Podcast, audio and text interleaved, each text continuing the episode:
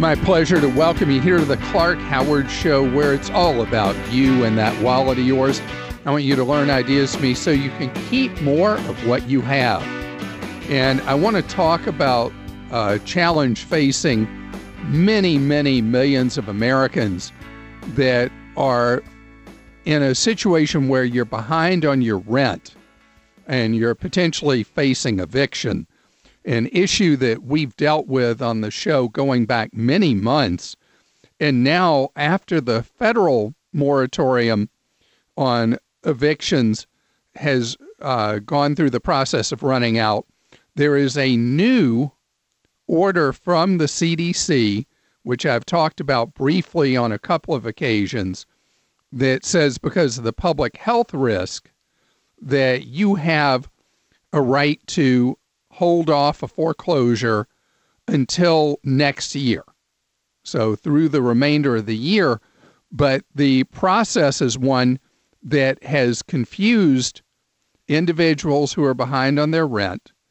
And there are landlords that have been very aggressive in a number of jurisdictions trying to go ahead and get people evicted. And this is one I want to state again. This is a situation with no winners. Uh, landlords have bills to pay. Tenants don't have money to pay their rent in a lot of cases. And so this is a lose lose completely. But you do have these specific rights based on the CDC guidelines to avoid eviction for the rest of the year if you jump through the right hoops. Now, there have been anecdotal situations around the country where judges have made their own decisions ignoring the CDC regulations and going ahead and processing evictions anyway. But I think that's more unusual. The bigger issue is people don't know how the process works. And you have to go through a series of tests that you have to answer on a form that I have linked at clark.com as a tenant, where you have to validate and verify income. And then you have to go through a series of questions where you have tried other ways to be able to meet your rent obligation, but have been unable to do so. And so you answer these various questions that people have found confusing. And so there are landlords that have been very aggressive about trying to get their properties back because they want money, right? So there's now free software available that I read about first in Bloomberg that is available to you that will help you through the questions so that you properly give the landlord, and if necessary, before a judge, you give the landlord the documentation that would forestall an eviction till 21. So the software you want to look for is Hello Landlord, and it is free. It takes you through 19 questions that you have to answer in order to have the defense of the CDC regulations to avoid being evicted till next year. Now, a couple of things. This does not do anything about the money you owe, it only buys you time.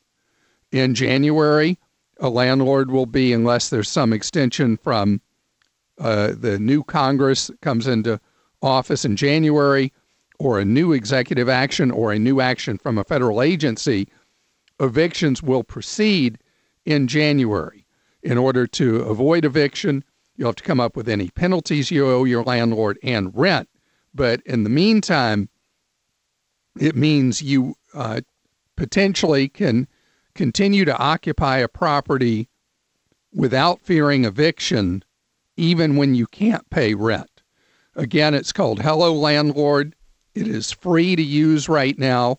And you, if you do a Google or DuckDuckGo search, whatever, make sure you skip the ads for other things and go to Hello Landlord, answer the questions, print out the form, and then you've got the documentation you need to provide to your landlord and then ultimately to a judge.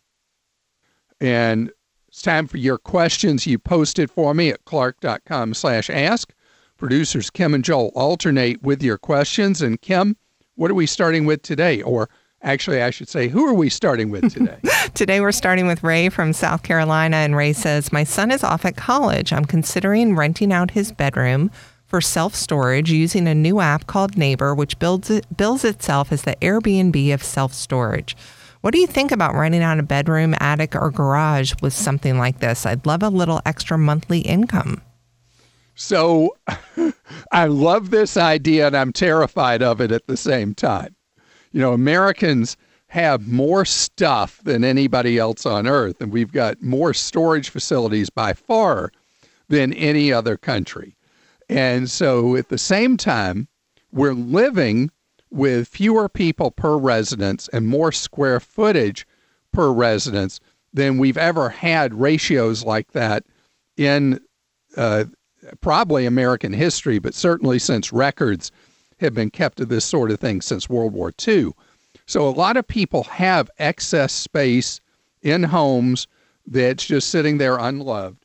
And with neighbor.com, you cut a deal to rent space in somebody's home to store your stuff, and they got a monthly rent from you, much like at a storage facility. But what they say is you're paying basically half rent, is about what you end up negotiating with someone. There's liability coverage. We'll see how well it works out for in the event something goes wrong where things get damaged in a house somehow, they get stolen somehow. Uh, but this is pioneering days for this kind of idea. Joel? Clark Ravi in Georgia says, I've been an investor with Vanguard for over 10 years. To my shock, I have now realized that the Vanguard website removed all contact information for personal investors from the site. You cannot call them, chat with them, or even send a secure message. It's a perfect example of customer no service. So, how can I trust them with my assets if I can't even contact them? Last time I contacted them was 10 years ago, but now I'm wondering is there a way I can move my investments to another broker without selling or triggering taxes? Thanks for your advice. Okay, I don't blame you at all for being exercised, and we're going to call Vanguard and see if there's some kind of, yeah, because we have a number we can call them at. We're going to call them and see if this is a clerical error because Vanguard lists phone numbers for other purposes, for retirement investors and other categories. It's only for traditional uh, investment accounts that the number has disappeared that you call for customer no service or customer service, whichever way you want to call it. And instead, they do one of those terrible things you see with uh, some other companies where they list all these different question areas and you're supposed to click on those for briefings. I despise this kind of thing. And for Vanguard, the world's second largest financial company, to remove a phone number, I'm just hoping it's a clerical oversight. But even if it's that, that's really sloppy.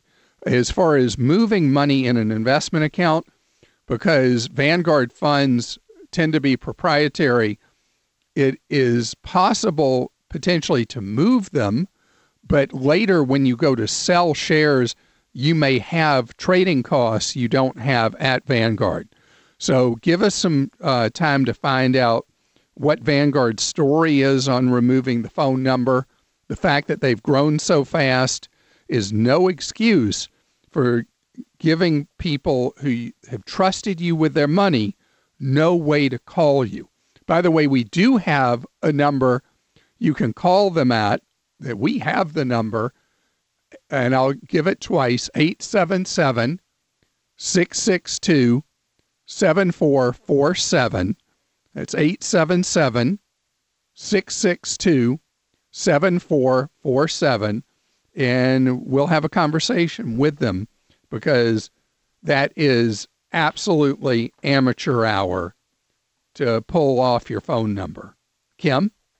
Brian in South Dakota says, I was contacted by a Facebook friend about a federal grant possibility for things like housing, paying old bills, starting a business, etc. I'm Again? a bit, yeah. He's a bit skeptical um, because, you know, it's Facebook and it could be a scam, but he's wondering if it's something that you've ever heard of. Oh, have we heard about this? Unfortunately, over and over again, going back now more than 20 years going back to where it's like it's 1999 or earlier. So this federal grant scam comes in different flavors, different ways of reaching people. Facebook has been a very popular way to scam people with the government grant thing. And there are no government grants that the feds are just waiting to shower you with money from. And what happens with these scams is they play different ways. You either end up giving key personal financial information to a crook who then, instead of giving you money, steals it, or they charge you money for supposed access to federal grants.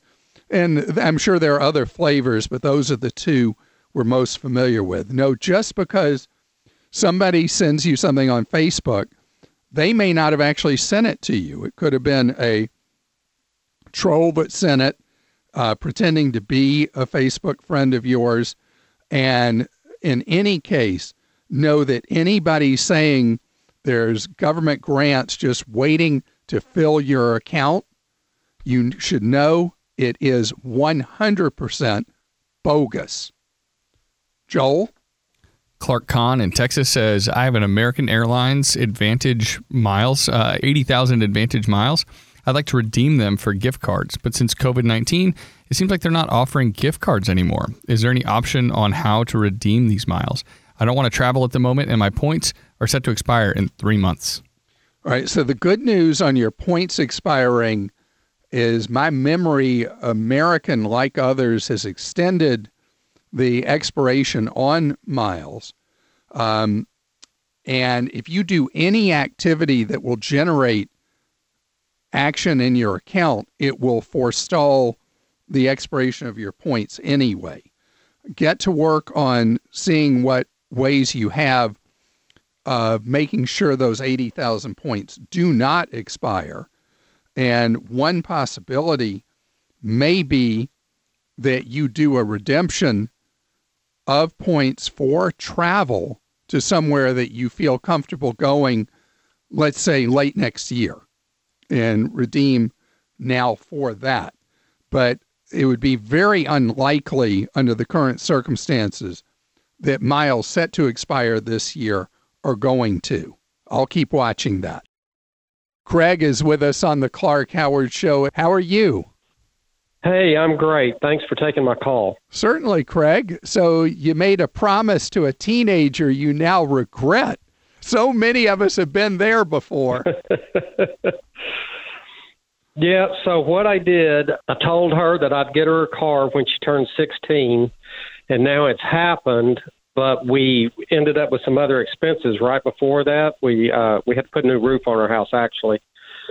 So now I'm scrambling to figure out how to get me a vehicle and her this vehicle in an affordable, the most affordable manner. And to make it worse, I'm looking at pickup trucks, which seem to have jumped up in cost dramatically here the last couple of months. Yeah, we're in a time of extreme shortage of used vehicles for a number of odd circumstances. The pickup truck market, as you've noticed, is very, very expensive compared to what it was six months ago. And this is a temporary problem. So, um, first things first, is it possible you can just tell your 16 year old the reality and maybe put off them having a car for a few months till the market goes back to more normal pricing? I suppose I could, but I'd sure feel like a heel if I did. Okay. All right. You're a typical parent letting guilt overwhelm you just like I would. so this Fair is enough. a this is a time that maybe you buy what we used to call a beater car that you buy Yeah. just uh, you know, a car you can buy for a small amount of money that hopefully will be reliable enough to get you through the months till the supply and demand of used vehicles gets back into sync. Because if you buy, let's say you buy a, a three year old, four year old pickup truck, which is normally a sweet spot, as you've probably seen in the market, it's really sour at this moment. Yep. Um, do you have to have a truck, or can you get by with a passenger car? Because the deals Well, right now see, are with I've got a lot of options right now, and that's why I wanted to call you. You know, I could buy, like you said, just a throwaway car, and then, you know, buy it for three thousand dollars, turn around and resell it for three thousand dollars in three months, and get the truck I want. That's what I would Um, do. If you can handle okay. that, or do you have the ability to figure out? Because when you buy a very old car, you can end up buying something that um, is trouble from the first day. Do you have a good mechanic you can rely on, or do you know how to evaluate adequately a vehicle you'd buy that would be a much older one?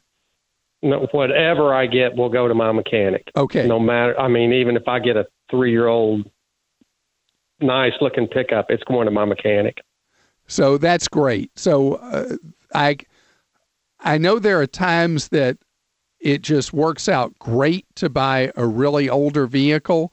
Right now, it's really important to look at buying a really older vehicle because that's not where the severe shortage in the marketplace is today. It's really vehicles that are five years or newer is where this extreme shortage is at the time.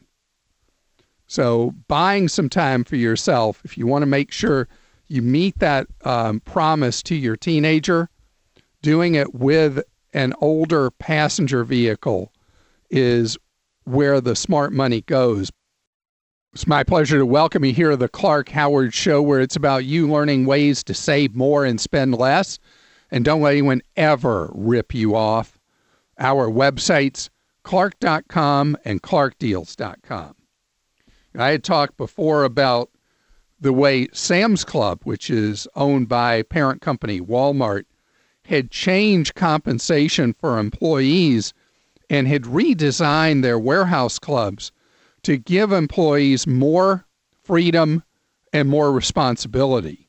And Sam's Club has benefited from improving scores on customer satisfaction and rising sales. How amazing! Trust your people, trust them to do a good job, pay them more, and they'll do a better job. Well, in recent years, Walmart has been using Sam's Club as a way of testing things, almost like micro market testing, to see what things work and what things don't, even though the stores serve different markets. But people are people, and they've learned that what things work as motivational ideas. And now, with slight modifications, the new way of treating workers at Sam's is migrating to Walmart with significantly higher pay going into effect in just a couple of weeks for a huge number of Walmart employees 165,000 in the United States. The new wage rates start at, depending on, I guess, where you are in the country, $18 to $21 an hour. And in the humongous super centers that are the stores of 200,000 square feet or higher, the wages can go up to $30 an hour.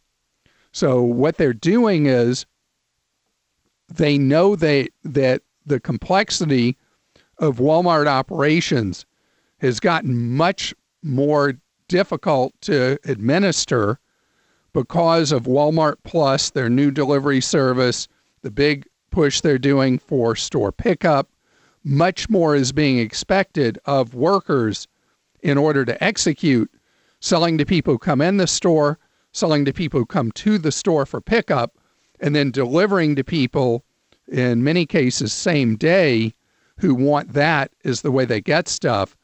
And so you got to trust your people more and give them more authority and get more productivity out of them. So this is having an effect of making the pay uh, a higher base rate.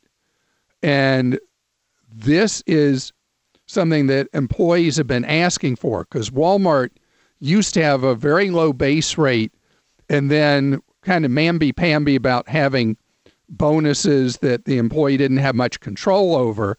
Now employees will get more money as their regular paycheck amount, but they will also be expected to be better decision makers, have access to more training, and be in a position to do more for a customer. And we'll see. I mean, you take on higher overhead, it's it only is successful if they're able to execute day after day to provide a better experience. But you think about how many times in the last three months I've talked about new higher pay rates at any of a number of retailers. And this is not just a flash in the pan. This is clearly where we're headed. We've got retailers are getting stronger that need to hold on to the new customers they've gotten. And part of that is doing a good job for those customers. And in order to reduce turnover, people have to be in a position that they can earn a decent paycheck. You know, in retail, workers historically have not been respected in that way. And retailers generally have not valued continuity with employees. But that is obviously going through a change for the benefit, hopefully, of customers and certainly of workers. It's time for your questions you posted for me at clark.com slash ask. Producers Kim and Joel alternate, and if I remember right, Kim, it's your turn. You are correct, Oh, sir. no, I was finally right once. yes, you were. This is from Adele in California. And Adele says, My father gave me large quantities of silver dollars from all different years, some dating back to 1885 in all various states of condition. What should I do with them? I'm grateful for the gift, but I'm not much of a coin collector. If I should keep them, how do I store them? How do I figure out how much they are worth? Right now, they're just on a shelf in jars and boxes. Wow. So you may have things that are worth a great deal. You may have things that some may have sentimental value, others could have significant market value. And for someone who is not an expert in coins, this can be a very difficult area for you not to get taken, not to get ripped off. There is a publication that people who have uh, been coin collectors for a long time have looked at the Red Book guide, and that would be something you could consider. But I really like for you to check to see uh, what local coin collectors clubs there are near you where you live. If you go to money.org, you'll be able to see lists of local coin clubs. It will be a source of potential buyers for you for what you've got, but also a way for you to learn only as much as you need to, because this is not for you a hobby full of joy. This is just an opportunity for you to sell off something that could have value that you could use the money for other purposes in your life historically outside coronavirus, I've talked about going to local coin shows. Um, right now, coin shows are generally not taking place in the United States. And when we're past coronavirus, those will resume. The beauty of going to a coin show is you have multiple people all in one exhibit hall who are there to give you prices for coins. Today, the closest you have to that is eBay, where you can see what coins may be going for that are same or similar to the ones you have, which would give you some guidance if you did want to sell that way on the eBay platform. The more time you spend doing this kind of research, you'll go through a wave of confusion at first that will lead to more clarity as you dig in more. You got to be patient to get the level of knowledge so that you get somewhere close to the value that the marketplace would say is reasonable. Joel? Clark Neal in Idaho says you recently suggested using Maximize My Social Security, a $40 program to determine when a person should claim their Social Security. May I suggest a free program instead, though, at the Social Security's website? I had run the $40 program and then I tried the free calculator and got practically the same results. Just trying to save listeners a buck or two. I appreciate that. And that is great advice. There are other free private market tools. Financial Engines has one as an example. Um, I feel like my memory says AARP has one as well. Maximize My Social Security is worth the $40 for someone who has any unusual situation that they're trying to ferret out. It has so many simulations built into it that for someone with a more confusing situation, it is likelier to give you a more precise answer than you'll get from the free tool at socialsecurity.gov. But it is perfectly fine. The simpler your situation, the less reason there is for you to spend the $40 for maximize my social security. I have seems like everything in my life is this way financially, but I have a more complicated series of calculations I have to make. And that's why maximize my Social Security is well worth the $40 for me. A more linear situation, use the free tools. Kim? Catherine in California says with bank bail ins a risky reality for U.S. consumers, are depositor funds safe up to the FDIC limit, or can any bank grab any and all depositor funds if the bank is at risk of failing?